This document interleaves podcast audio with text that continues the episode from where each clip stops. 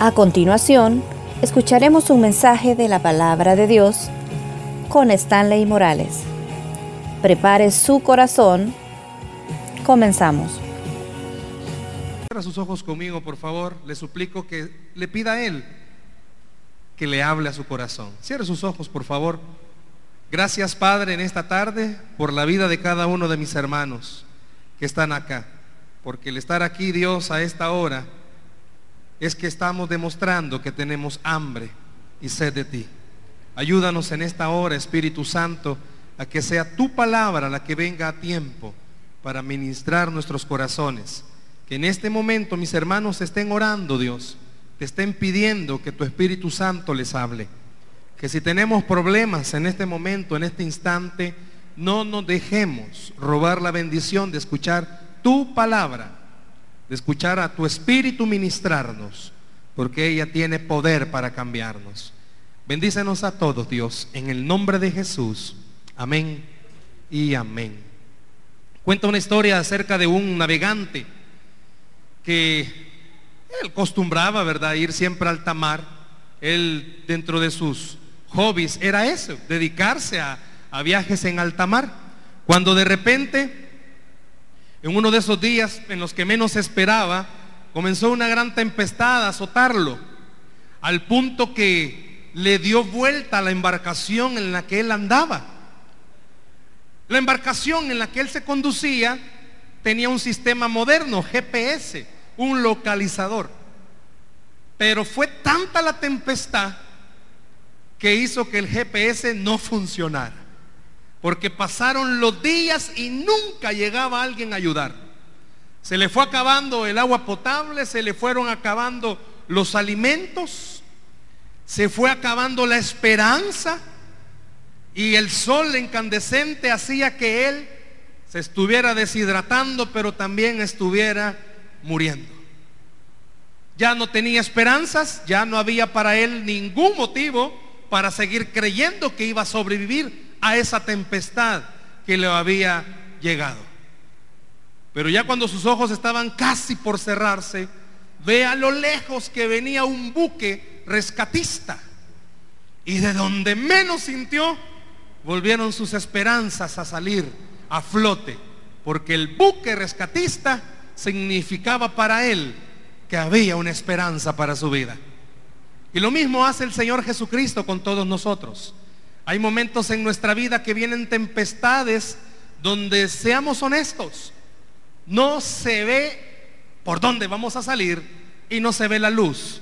Al contrario, nuestros ojos ya están cerrándose. Pero en esta tarde el Señor quiere recordarnos que Él es nuestro rescatista y viene a sacarnos de la tempestad.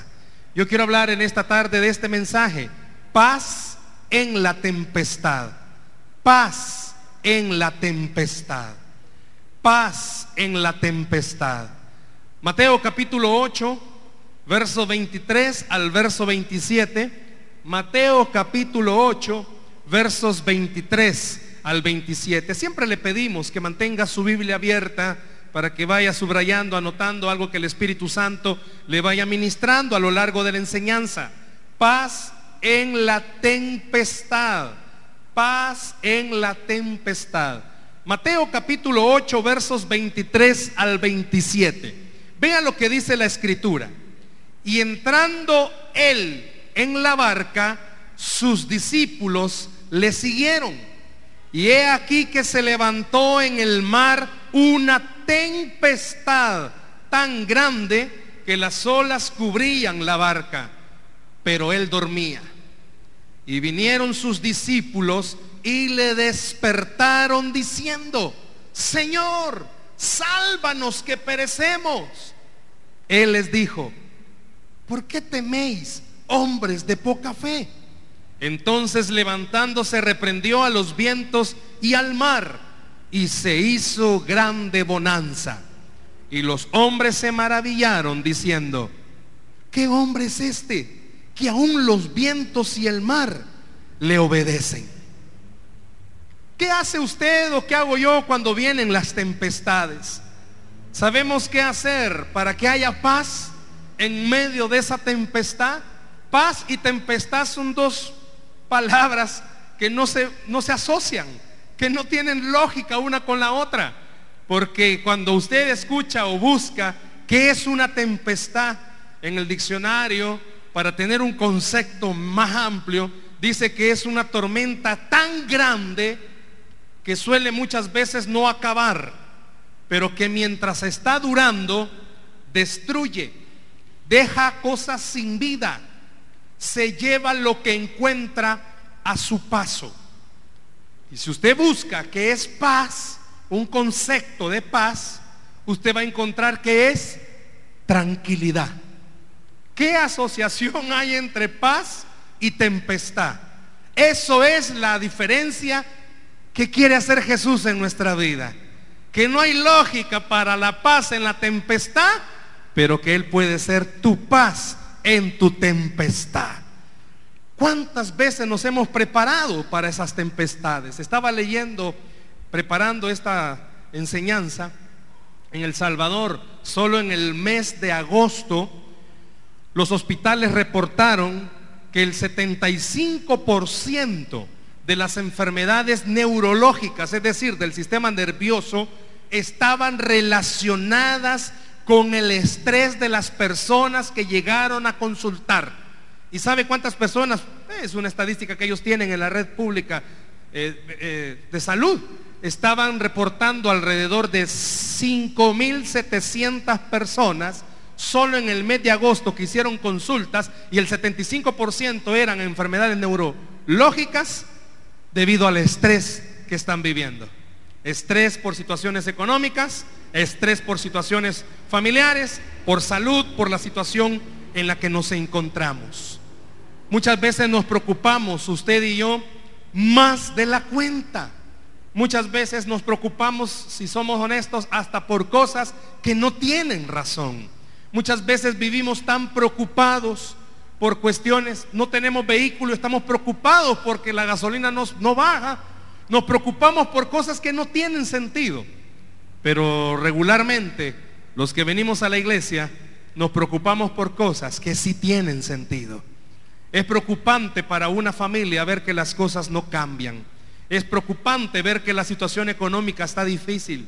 Es preocupante para una esposa de la noche a la mañana quedarse sola con sus hijos porque el esposo quizás tomó una mala decisión. ¿Cómo hacemos para salir de estas situaciones? ¿Cómo hacemos para tener paz en medio de lo que estamos viviendo? A lo largo de esta semana también platicando con miembros de, los, eh, de las células del ministerio que tenemos con mi esposa, es una de las palabras muy recurrentes. Necesidad de paz. Necesito paz cuando voy manejando. Sabe que casi choco porque no tengo paz. Sabe que me equivoqué en mi trabajo porque no me logro concentrar. Sabe que en casa el caos es más difícil. Mis hijos no tienen la culpa, pero estallo con ellos. Parecieran ser pláticas normales de algunas personas. Pero veamos este pasaje que hemos leído de Mateo. Siempre el Señor Jesús, y es algo característico de Él, cuando Él iba a hacer algo tremendo, cuando iba a hacer una manifestación tremenda de su poder a sus discípulos, a ellos, primero les había permitido ver los milagros que él hacía en otras personas. Este pasaje de Mateo es uno, porque si leemos en el capítulo 8, solo en el capítulo 8, antes de llegar al verso 23, y a los que hemos leído, nos damos cuenta que en este mismo capítulo 8 Jesús sana a un leproso, sana al criado del centurión, y ese llama la atención ese milagro. ¿Por qué? Porque Jesús no estaba donde estaba el criado, sino que la fe del centurión le dijo, no es necesario que vayas, da la palabra y mi criado se va a sanar. Y los discípulos oyeron eso. También en este capítulo 8 se ve que Jesús sana a la suegra de Pedro. Y aquí es donde algunos chistes sacan, ¿verdad? Que por eso Jesús sanó a la suegra de Pedro, porque él sabía que lo iba a negar tres veces. Pero también dice alguien, va, que por eso le sanó a la suegra, porque como sabía que lo iba a negar tres veces. Pero vaya, en este capítulo 8, Jesús sana a la suegra de Pedro. Pero no solo eso, dice el capítulo 8 que en la noche A Jesús le llevaban enfermos. Y oiga esta palabrita, a todos los sanaba. Y también dice que le llevaban endemoniados y los liberaba. Vaya, vea el panorama. Antes de meterse a la barca, los discípulos, todos los milagros de sanidad que él había hecho. Para cualquiera diría, prueba suficiente para creer en el poder de Dios. Pero usted y yo también, hermanos, antes de meternos a la tempestad en la que estamos, hemos visto el poder de Dios. Hemos visto su milagro sobre nuestras vidas.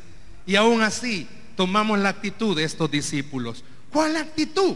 Vea, el verso 23 dice algo. Dice el verso 23, entrando él, es decir, entrando Jesús en la barca, sus discípulos le siguieron. Esa palabra barca, de acuerdo a lo que se entiende, era una especie de, de botecito que utilizaban para pescar. Recuérdese que los discípulos de Jesús eran pescadores. Este dato se lo quiero dar y tengo que dárselo para que vea la situación en la que ellos estaban. Era un barquito eh, guiado por remos y por velas. Pero cuando venían las tormentas, bajaban las velas para que la tormenta no se lo llevara. Josefo, un historiador de la época, escribe que usualmente en el mar, ahí solo dice mar, pero viendo la historia era el mar de Galilea, habían como 300 botes pesqueros, que era muy común que hubiese ese tipo de, de, botes pesqueros en el mar de Galilea, pero era del tamaño suficiente para que cupieran Jesús y sus doce discípulos. Como dijimos que era el mar de Galilea, doy ese dato porque cuando en el verso 24, vea el verso 24, se levanta, dice, una tempestad tan grande, cualquiera diría, ah bueno, se vino una tormenta. El mar de Galilea tiene una característica o tiene ciertas características. Número uno, no es muy grande. La extensión es de 21 kilómetros de largo por 11 de ancho y tiene 48 metros de profundidad y yace a 208 metros bajo el nivel del mar. ¿Y por qué nos dice eso? Porque la característica del mar de Galilea, ¿sabe cuál es? Que de repente vienen tormentas fuertes. Quiere decir, escuche esto, los discípulos sabían que estaban en el mar de Galilea. Sabían que de repente podía venirse tormentas. Sabía que de repente podía venirse tormentas que les costara dominarlas. A usted y a mí el Señor nos advirtió en el Evangelio de Juan, en el mundo tendréis aflicción.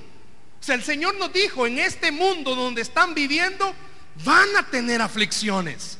Por eso es importante destacar que el mar era el mar de Galilea. ¿Por qué? Porque para los discípulos no era extraño.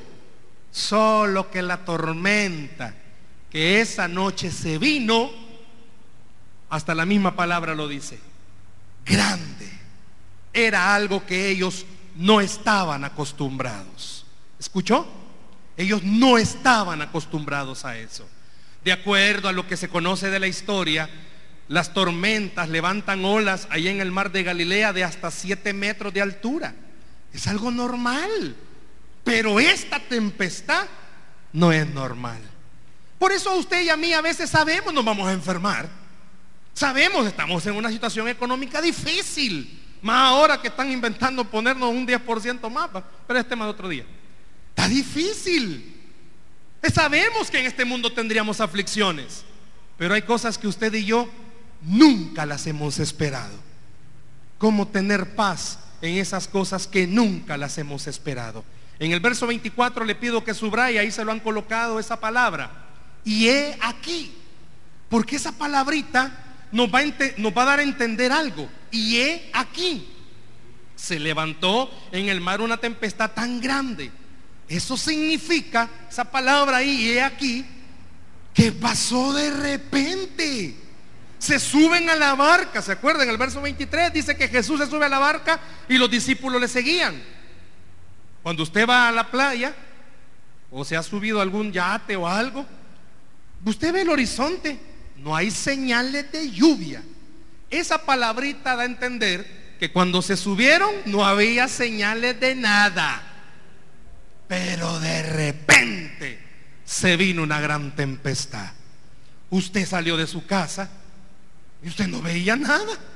Llegó a su casa y no veía nada y de repente le pasó algo. Estaban en casa y de repente sucedió un problema o en cualquier situación. Esa palabra quiere decir, era algo que ni se veía llegar, así como a usted y a mí. Hay cosas que ni las veíamos llegar, pero seamos honestos, no llegaron. Y estamos en ellas. ¿Cómo hacer para tener paz en estas cosas que ni siquiera nos hemos imaginado? En el trabajo, noticias, en la salud o en el matrimonio. De repente pasó algo. Pero vea, Viene la tempestad, pero ahí mismo en el verso 24, subraye. ¿Qué estaba haciendo Jesús? Al final lo dice el verso 24. ¿Qué hacía Jesús? Pero él dormía. Imagínense esto. Jesús se sube a la barca. Los discípulos estaban con él. De repente viene una tempestad. Da a entender, ¿verdad? No fue en el momento, sino que ya estaban en la barca y se vino la tempestad. Y Jesús estaba dormido. ¿Qué significaba que Jesús estuviera dormido? En ese momento los discípulos, ¿sabe qué pasó? Estaban viendo la parte humana de Jesús. Estaba cansado.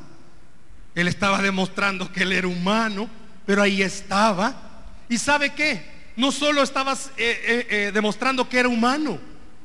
Le dije, en el capítulo 8 Jesús se encargó de que los ojos de los discípulos vieran el poder de Él.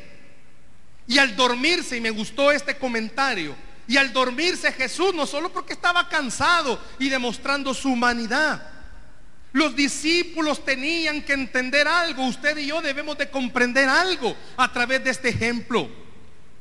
Los discípulos tenían ahí al hacedor de milagros.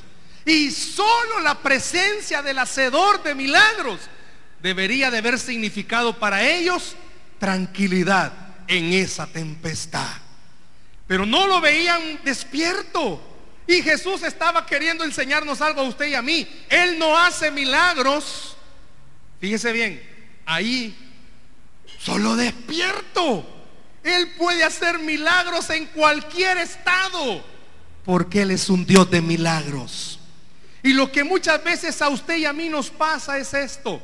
Oramos y oramos y no lo sentimos.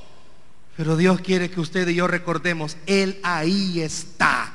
Y si Él ahí está, tendría que ser sinónimo de tener paz, porque Él es el que hace milagros, porque Él es el que produce paz cuando viene la tempestad. Muchísimas veces, quizás hemos en, nos hemos sentido como estos discípulos. Ellos estaban desesperados. Da a entender este pasaje que ellos estaban desesperados y que ellos necesitaban que Jesús hiciera algo.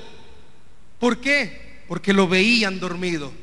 Quizás usted dice, Dios no hace nada, pero Él ahí está. Y tener a Jesús ahí, ¿sabe qué es? Es sinónimo de que algo va a hacer. Y Él no está ahí por gusto. El Señor no está en su casa por gusto. Si usted tiene al Señor, tenga la certeza, Él va a hacer algo. Él va a hacer algo. Solo por el hecho de tener a Jesús en nuestra casa, debemos de tener garantía que un milagro puede suceder. Solo por tener a Jesús en su vida, tiene que tener la certeza, Él no me deja solo. Él va a hacer algo. Él va a tomar las riendas de esta situación y Él va a terminar haciendo un milagro para mi vida. ¿Cuántos dicen amén? Solo con verlo. Los discípulos sabían, ahí está. ¿Sabe que ellos tenían una ventaja que usted y yo no tenemos? Que ellos lo podían ver físicamente. Usted y yo sabemos que Él ahí está, a la par nuestra. Dice que Él estaba dormido. Él estaba demostrando esa parte, ¿verdad? De su cansancio humano. Vean el verso 25, hay algo ahí interesante. Los discípulos vinieron y ¿qué hicieron? Y lo despertaron. Los grandes navegantes con experiencia en tormentas no hallaban qué hacer.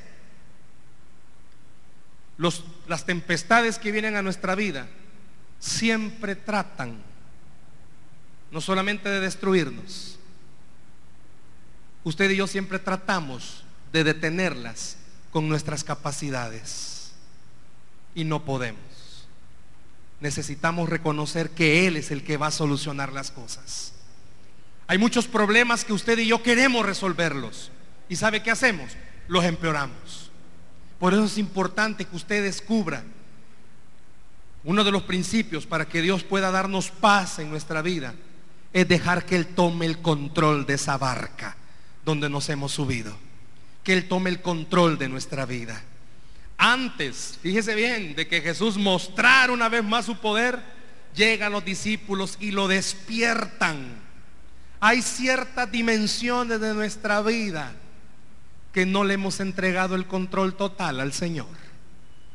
Los discípulos, expertos navegantes, pero ellos no podían calmar eso. Y hay ciertas áreas de nuestras vidas que tenemos que entregárselas al Señor. Cuando usted y yo comprendemos que no somos nosotros los que vamos a solucionar esas cosas, entreguémoselas. Malo que nos roba la paz, malo que nos enfermamos. Me hubiera gustado tener la oportunidad de entrevistar a estas personas que fueron a pasar consultas, que estaban enfermos neurológicamente. Le aseguro que más de alguno es porque ellos querían arreglar los problemas y no pudieron. Y se frustraron más. Y se abatieron más. No duermen, tienen que tomar pastillas para descansar. Pero Jesús esta noche le está diciendo a usted y me está diciendo a mí, déjame controlar el todo de tu vida para que yo dirija tu vida. Déjame controlar hasta las decisiones más pequeñas. Eso que te roba la paz, que te inquieta, que no te deja dormir, entrégamelo, porque quiero tomar el control de tu vida. Fíjese algo, Mateo en esta parte del Evangelio está comparando la tranquilidad de Jesús con la gran tempestad. ¿Por qué, hermano? Dice que se vino una gran tempestad. ¿Y qué hacía Jesús? Dormía. Hermano, el sueño era tan profundo que ni los movimientos de la barca lo despertaban. Yo tengo un sueño profundo, que si una bomba la estallan a la par mía, pienso que es un zancudo que anda ahí. Jesús tenía un sueño profundo, ni eso lo despertaba. Mateo se encarga de ilustrarnos la tranquilidad de Jesús con la situación de los discípulos. ¿Sabe por qué? Porque Jesús es paz, Él es tranquilidad, Él calma, Él tranquiliza. Pero nosotros los humanos nos abatimos, nos desesperamos no hallamos que hacer, nos comemos las uñas, los dedos y los huesos, no hallamos que hacer, nos quebramos los dedos, nos preocupamos, lloramos, nos abatimos, no comemos o al contrario comemos de más. ¿Por qué? Porque nos preocupamos. Mateo se encarga de demostrar, póngase del lado de Jesús, que Él le va a dar paz, Él le va a dar tranquilidad. Él le va a ayudar a tomar decisiones sabias. Él va a evitar que usted meta, denle el aplauso al Señor, que usted meta un error más a su vida. Mateo se encarga de decir, Jesús es paz. Fuera de Jesús no hay paz. El poder de Jesús, dice eh, el comentarista que habla de este pasaje, el poder de Jesús estaba demostrando aún dormido. ¿Por qué dormido? Porque a todo aquel que ha decidido entregarle su vida a Jesús y confiar en Él, puede dormir tranquilo y puede dormir en paz, porque Dios es un Dios de paz. Hermanos, póngase a pensar esa barca, cómo se movía. Ha de haber sido un azote fuerte, pero ni eso lo despertaba, porque Él es paz. Permita que a pesar de que su vida tenga muchos vientos turbulentos, usted tenga paz. No importa que se levante un tsunami con su vida, tenga paz porque tiene al Dios de paz de su lado. Dice que lo despiertan. ¿Qué hace en el verso 26? Si hubiera sido salvadoreño quizás le dice, porque me despertaron. Pero vea lo que dice en el verso 26. Cuando Jesús se despierta, ¿qué es lo primero que les dice? Y ahí se lo han subrayado. ¿Por qué teméis, hombres de poca fe? Quiero decirle que la palabra poca fe, y por eso se lo han subrayado, en el vocablo griego da a entender una fe pequeña, Pero no una fe de, ah, yo tengo poquita fe. No. Cuando entiende fe pequeña, es una fe que tiene desconfianza. Es decir, no tiene tanta confianza. En sí Jesús les dice, ¿por qué tienen temor? Hombres de poca confianza. Me imagino que Jesús pudo haberles dicho, si acaban de ver que hice milagros, vieron cómo liberé a las personas de los demonios, vieron cómo sané a la suegra de Pedro, vieron cómo hice con el siervo del centurión, ¿por qué no tuvieron confianza si yo aquí he estado, no me he movido? ¿Sabe que a mí me, me llamó la atención y en la NBI, la traducción, cuando usa esta palabra de poca fe, ellos sí usan poca confianza, dice eh, en el comentario que aparece ahí que Jesús al usar estas palabras les estaba diciendo, si no es necesario que yo me levante para que tengan confianza, si solo tenerme a mí es motivo de gran confianza. Solo con saber que Jesús está de mi lado es motivo de gran confianza. Solo saber que cuando salgo de mi casa, a pesar de que la crisis nacional de seguridad está difícil, solo con saber que Él va conmigo me da confianza. A pesar de que le paguen y comience a hacer números, al hacer sus números, el hecho que Jesús esté con usted le tiene que dar confianza. ¿Por qué? Porque Él es el Dios que da paz en la tempestad. esa palabra, hombres de poca fe, estaba diciendo, denle el aplauso a Cristo esta tarde. Le estaba diciendo, ¿por qué no tienen confianza?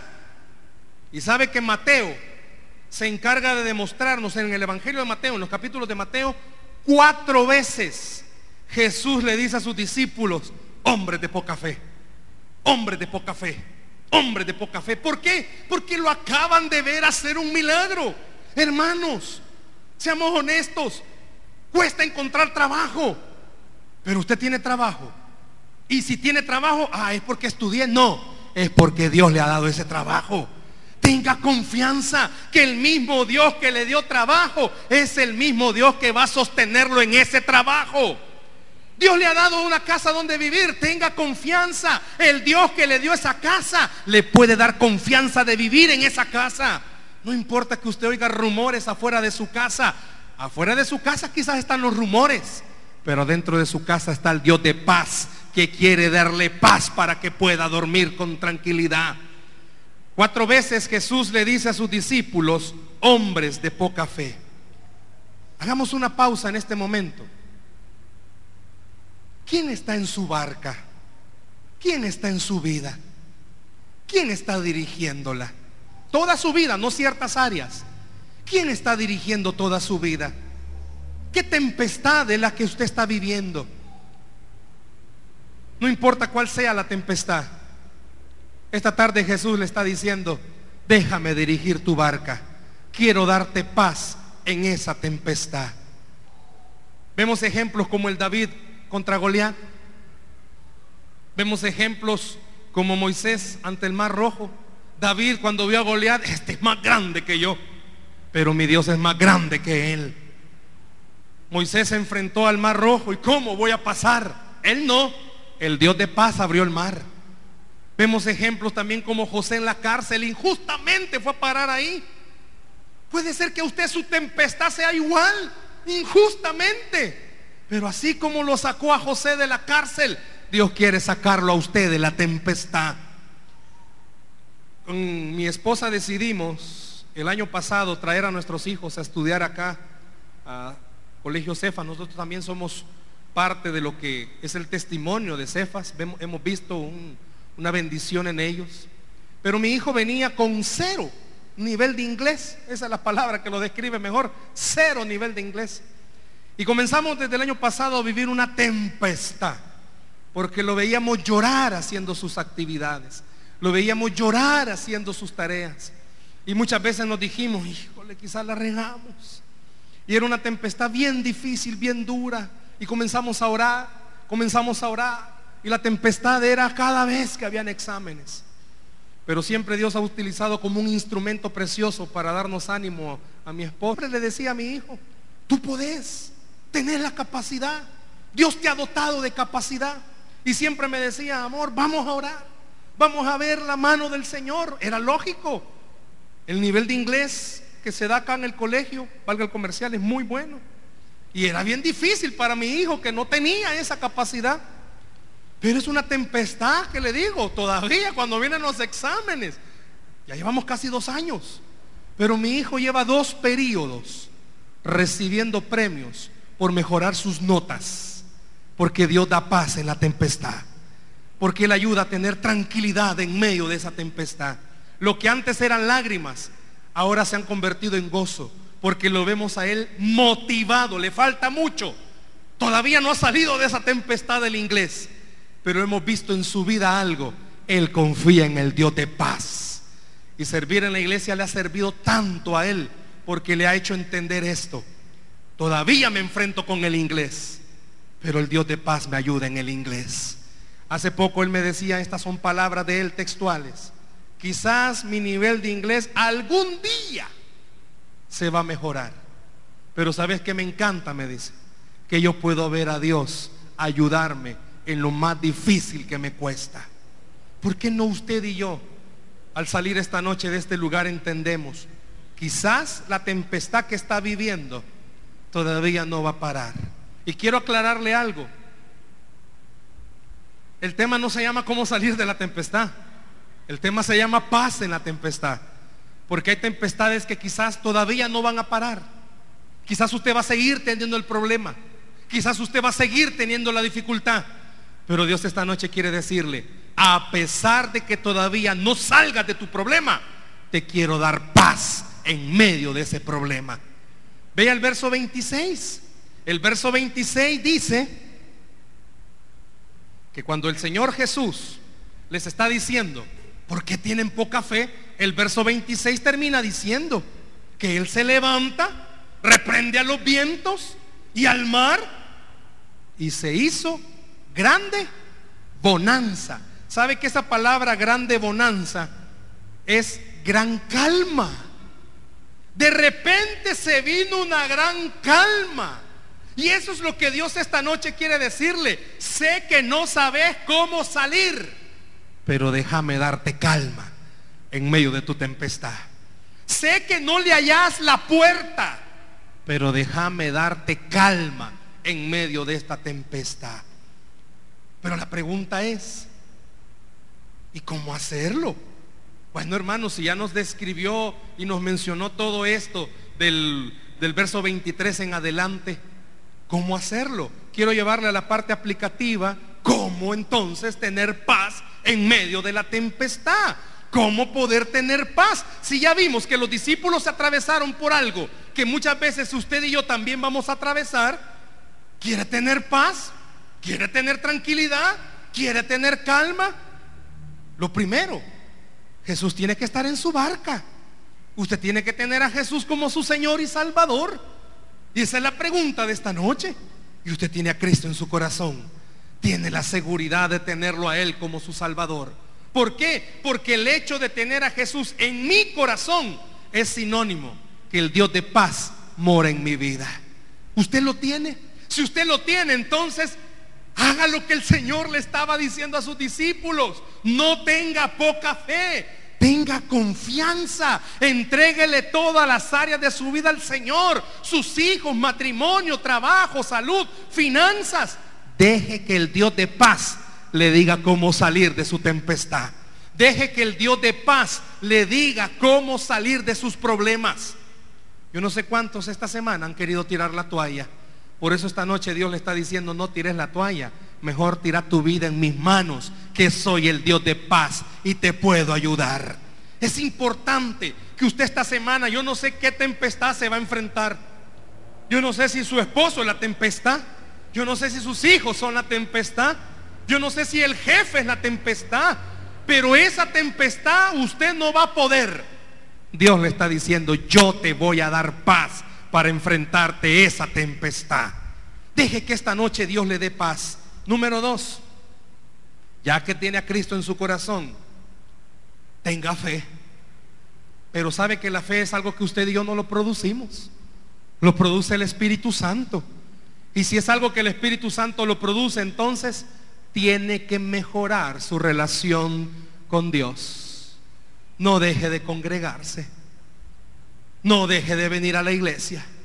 No sé si me va a entender esto, pero debería de ser un delito para usted no congregarse. No se dé lujo de no venir a la iglesia. Esa es la mejor forma de mejorar nuestra relación con el Señor. Congregarnos, venir y recibir la palabra. No negocie el día del culto. Que sea importante para usted. ¿Quiere tener paz en su tempestad? Hermanos, perdone, ¿verdad? Pero en la hamaca no va a encontrar la paz. Venga siempre a la iglesia. Congréguese. Pero no solo se congregue, lea la Biblia. Se lo pusimos. Estas herramientas que la iglesia le está dando, ¿sabe qué hace? Aumenta la fe en su corazón. Lea la palabra en la familia. Instruya a sus hijos en la palabra. Usted mismo lea la palabra. Aliméntese. La iglesia tiene un culto de doctrina los martes. Venga, aliméntese. Eso le permite aumentar la fe. ¿Para qué? Para cuando venga la tormenta y vengan las cosas que usted no se esperaba. Usted recuerde, no veo salida. Pero Dios está conmigo y Él es el que me va a enseñar la salida. No veo por dónde, pero Él está conmigo y Él me va a decir cómo. Venga, congregues, estudie la palabra. Me atrevería a preguntarle, ¿cuántos asisten a una célula?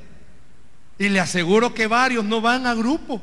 Sabe que esa es una herramienta también para alimentar su fe y que su fe crezca asistir a un grupo. Hermanos, miren cuánto sabemos aquí esta noche. Es muchas veces bien interpersonal, es eh, un culto. Nos vemos, bueno, nos saludamos, pero es difícil. Pero en un grupo más pequeño, ¿sabe qué pasa? Hay gente más pendiente y más directamente conectada con usted. Necesita ir a un grupo que se alimente y comparta con otros. ¿Para qué? Para que el otro le diga, voy a orar por vos, pero ¿sabes qué?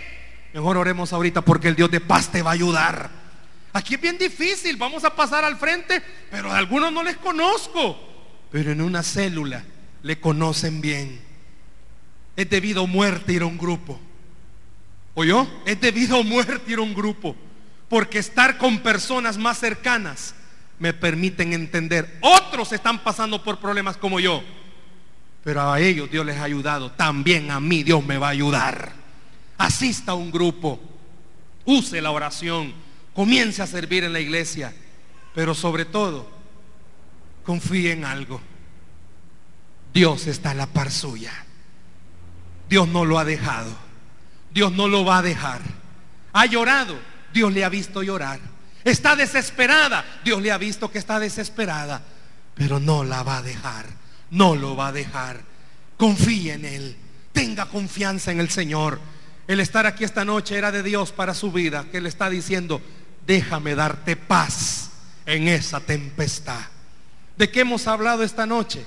Hemos visto el ejemplo de los discípulos que se enfrentaron a una tempestad, como la suya y como la mía. Pero ellos tenían algo, tenían a Jesús ahí, en vivo. Pero el Señor nos ha dicho que Él está con nosotros.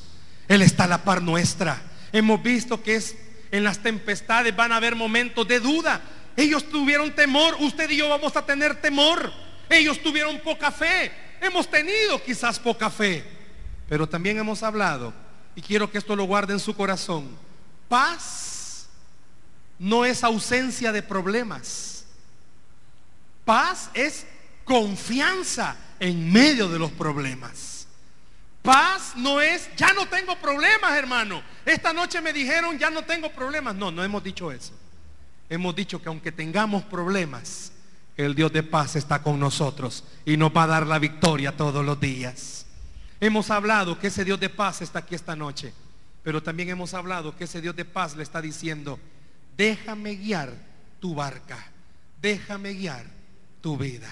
El Dios de paz está aquí esta noche. Dele un aplauso al Señor, por favor, en esta hora.